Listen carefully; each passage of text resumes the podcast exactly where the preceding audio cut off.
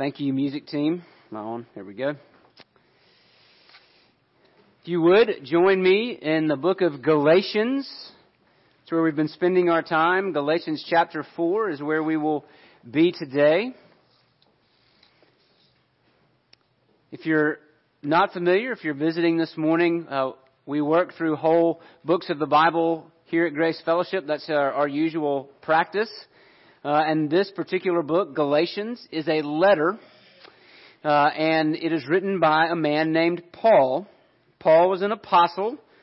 An apostle is an official messenger of Jesus.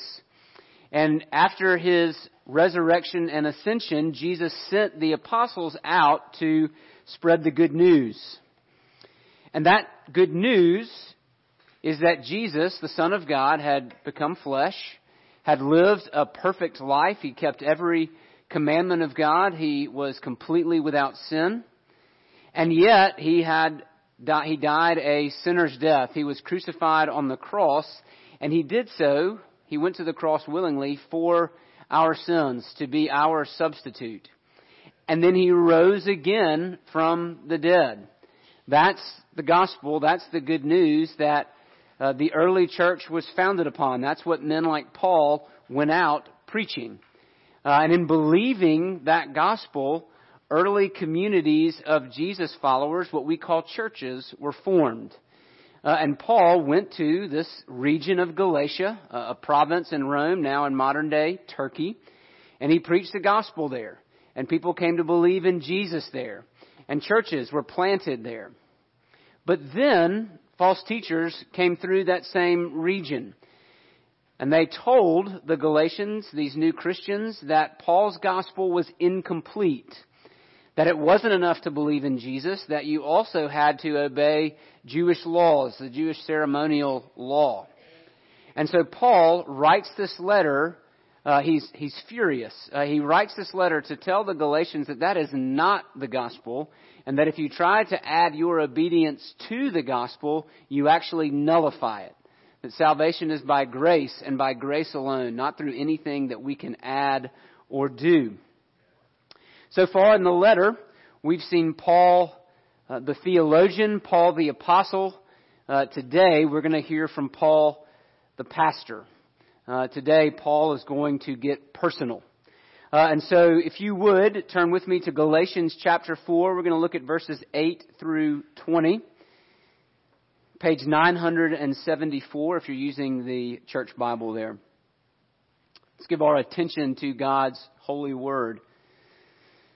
Formerly, when you did not know God, you were enslaved to those that by nature are not God's.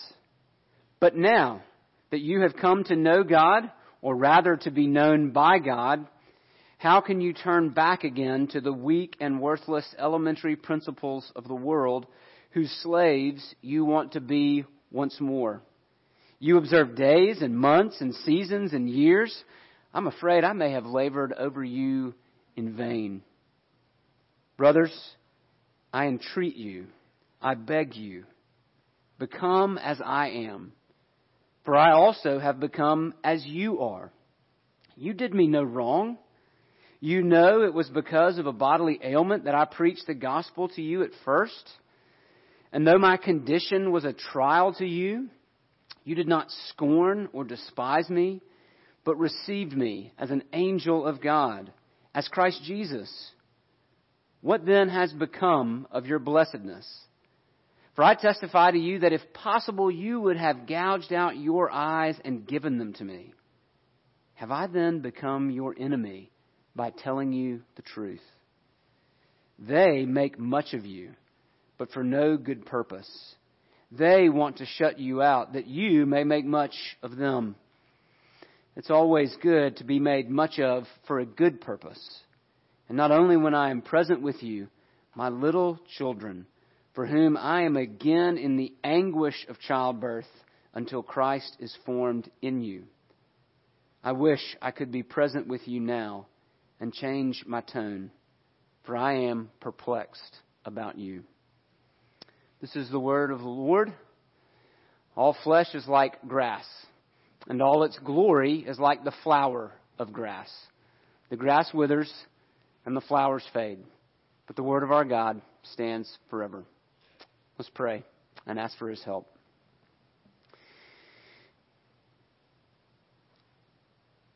Our gracious God, would you draw near and would you speak with power?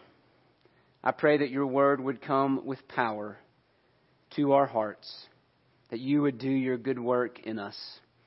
And we pray it in Jesus' name. Amen.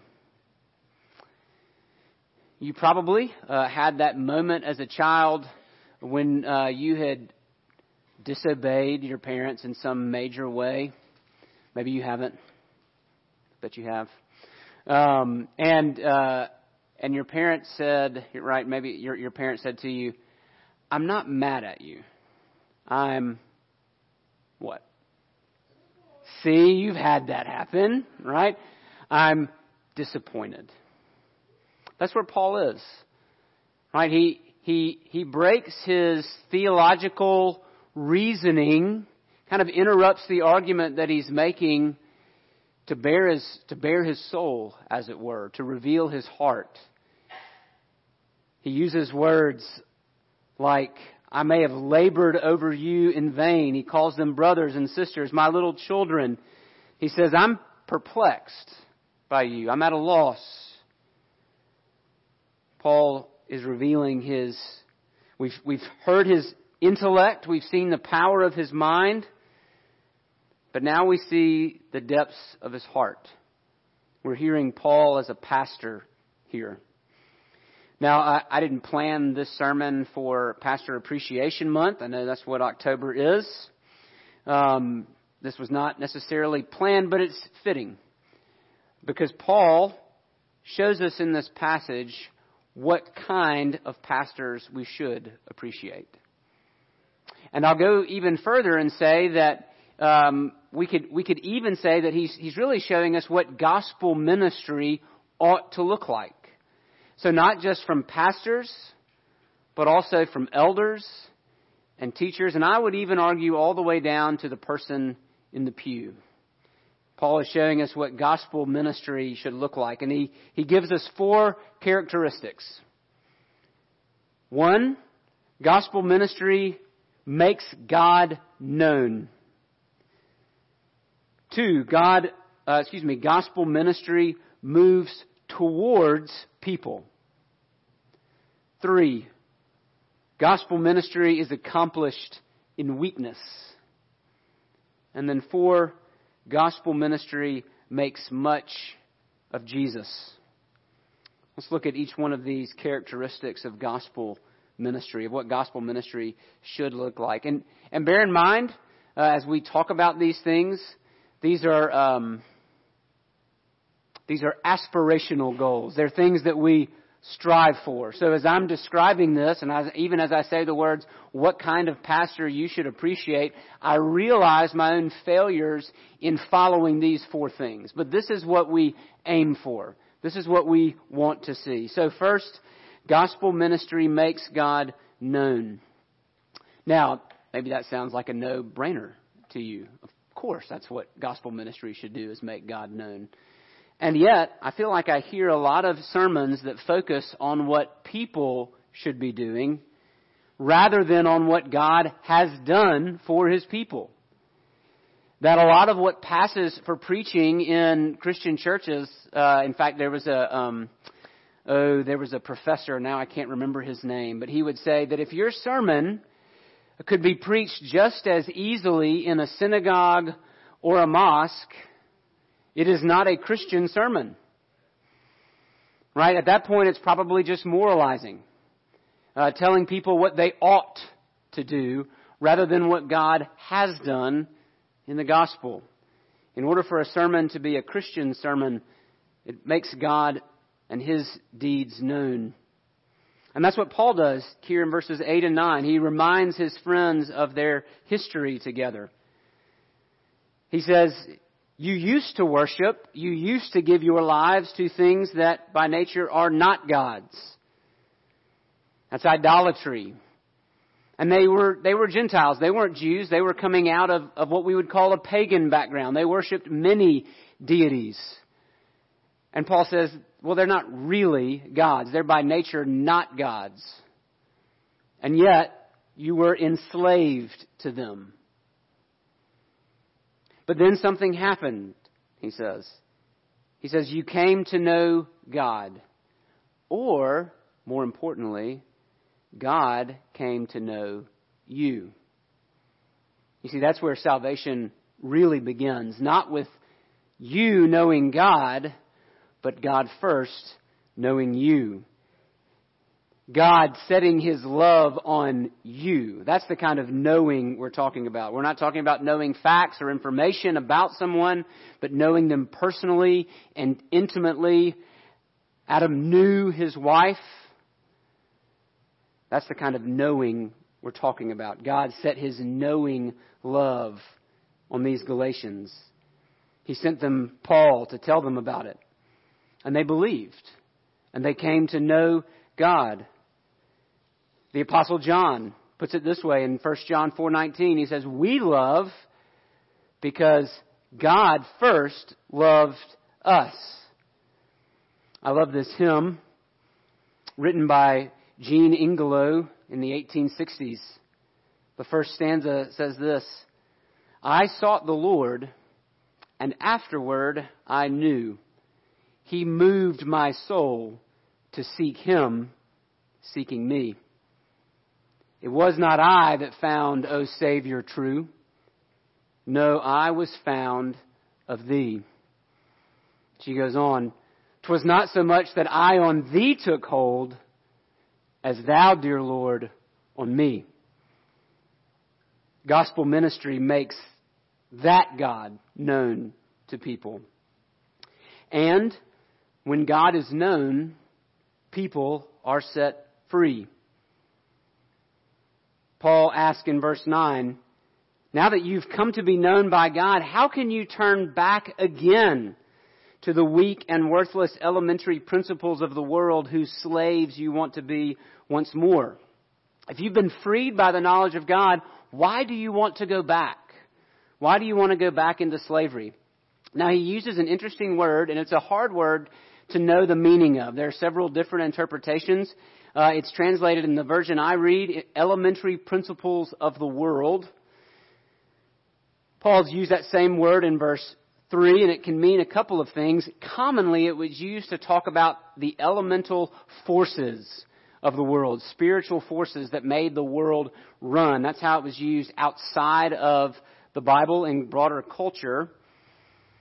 And I think what Paul is doing here is he is describing uh, remember, he has said that those deities that they worshipped were not gods, they were false gods. But behind those deities were actually demonic powers, evil forces that were enslaving people. He says exactly that, in fact, in 1 Corinthians 8 and 10. So Zeus and Poseidon and Aphrodite, those, those don't exist. They're not real gods. But behind them evil spirits, uh, evil spirits use them to enslave people in false worship. How does that happen? Well, think about it. When we, when we deify anything other than Jesus, we become enslaved to it. Even good things. Just give you a quick example. If, if you deify your children, you become enslaved to them not in the sense that you obey everything that they say, right? Not that they become the parent and you become the child. That's not usually how it works, at least not in Christian circles. What usually happens is that your identity and sense of well-being become completely wrapped up in them. If they succeed, you're great. If they fail, you're ruined. We'll travel thousands of miles and spend thousands of dollars to keep our kids busy with things of little or no eternal value. If someone or something threatens our little boo's happiness, we respond by losing our minds. That's what happens when you worship something other than Jesus. You put all of your worth into that person or into that thing and you become a slave to it. And so Paul says, why would you want to go back to that? Now, here's what's interesting about what Paul is doing. They weren't in danger of going back to worship Zeus and Poseidon and Aphrodite. That's not, that's not what they were being tempted with. If you've been with us through Galatians, you know that the, the false teachers are trying to get them to obey God's law, to earn their salvation by keeping the law. And Paul does pr- something pretty astonishing here. He says that whether you're worshiping false gods or you're trying to earn God's favor through keeping the law, he said it's the same thing. Both of them will end you in slavery. Here's what, here's what that means if you're a religious person, you check all the right boxes, you come to church every Sunday, you say all the right things, you do all the right things. If that's you, but you do not have Christ, you are in the same spiritual condition as a Wiccan or a Hindu. Both are enslaved. So whether it's through law keeping or false worship, both are in slavery because they do not recognize Christ. They do not honor Christ as Lord. They do not rest and receive, they do not receive and rest upon Christ alone.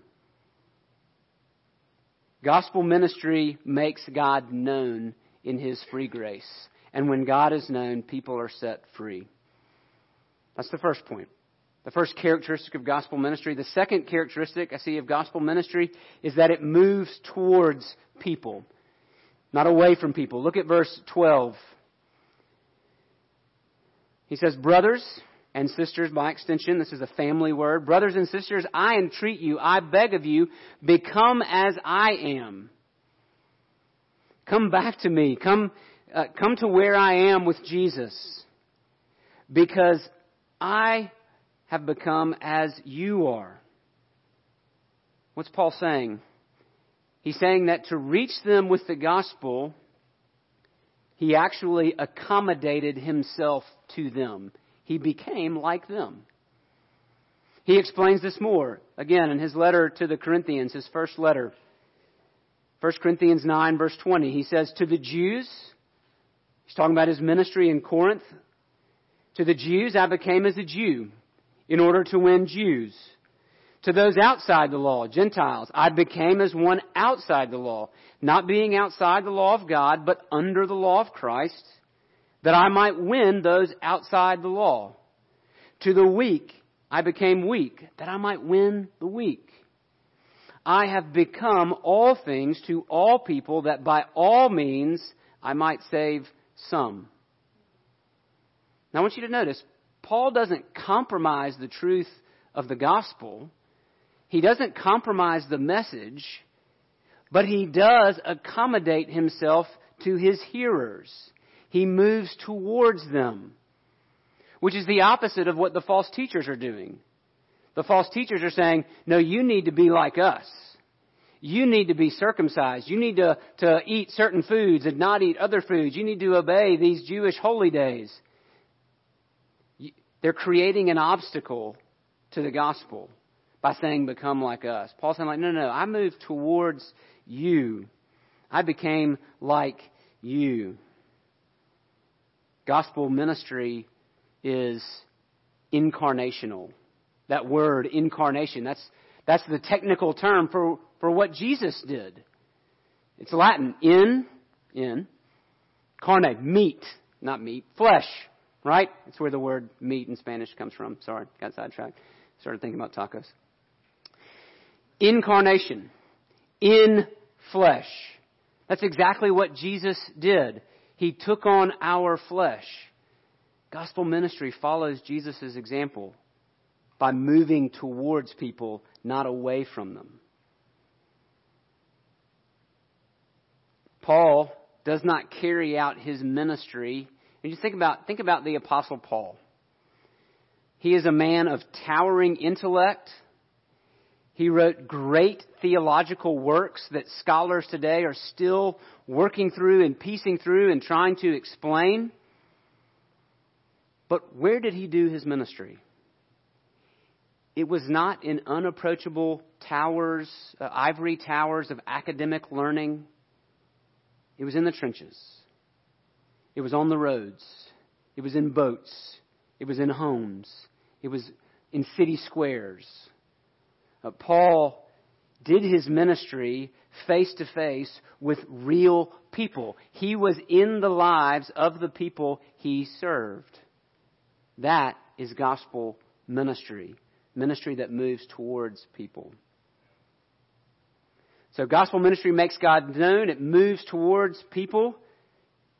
And third, gospel ministry is accomplished in weakness. Paul says, You did me no wrong. I have nothing against you. My tone is not one of revenge or bitterness. You haven't mistreated me. And he reminds them, he says, In fact, you loved me deeply in my weakness. Paul's gospel ministry was carried out in weakness, which is counterintuitive to us because we love power and prestige and polish. I've heard a number of pastors say, for our church, excellence is a virtue. We want to do all things with excellence. Now, do we want to strive to do things well? Yes. Do we want to strive to do things well to the best of our ability? Yes. Right?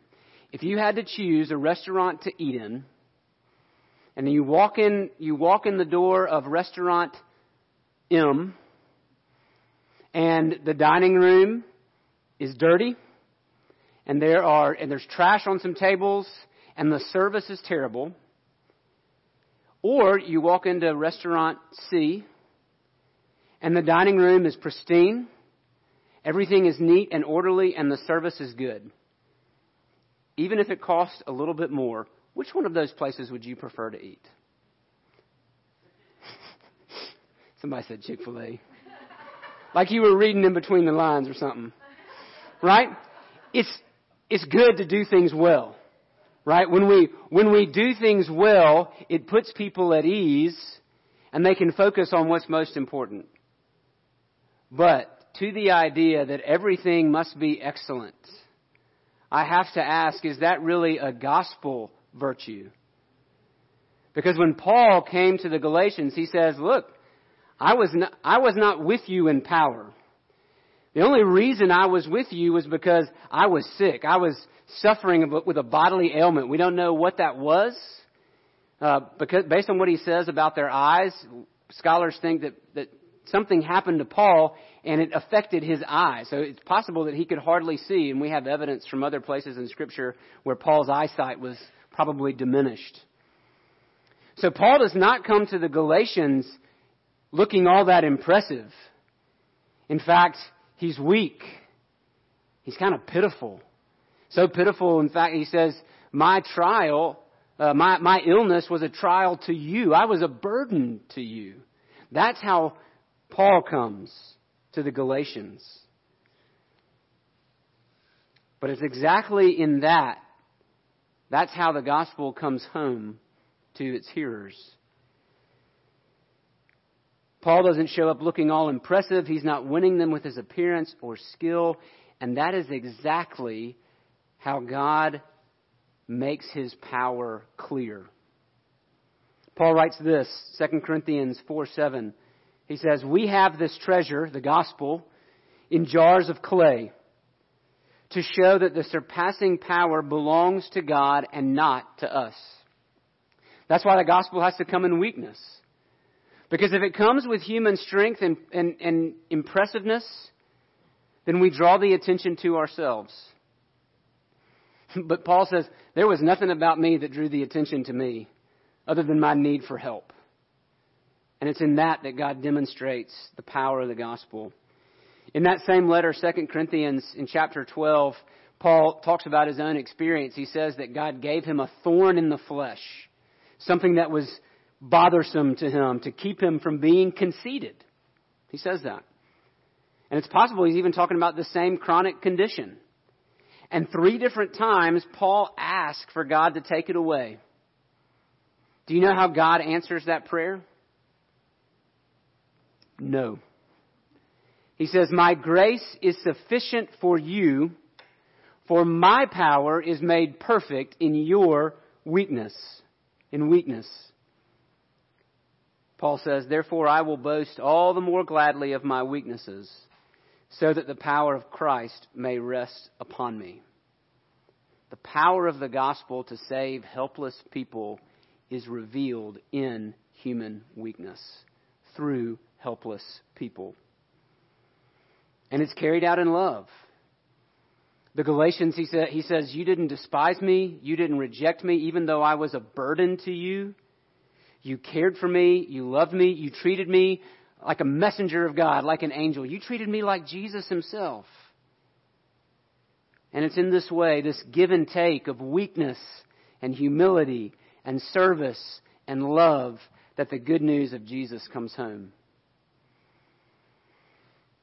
And so let's avoid the extremes. Pastors are not celebrities. To the extent that we share the message of Jesus and are faithful to His Word, we are worthy of that honor. But that's it. Pastors are not celebrities. They don't need to be worshiped or put on pedestals.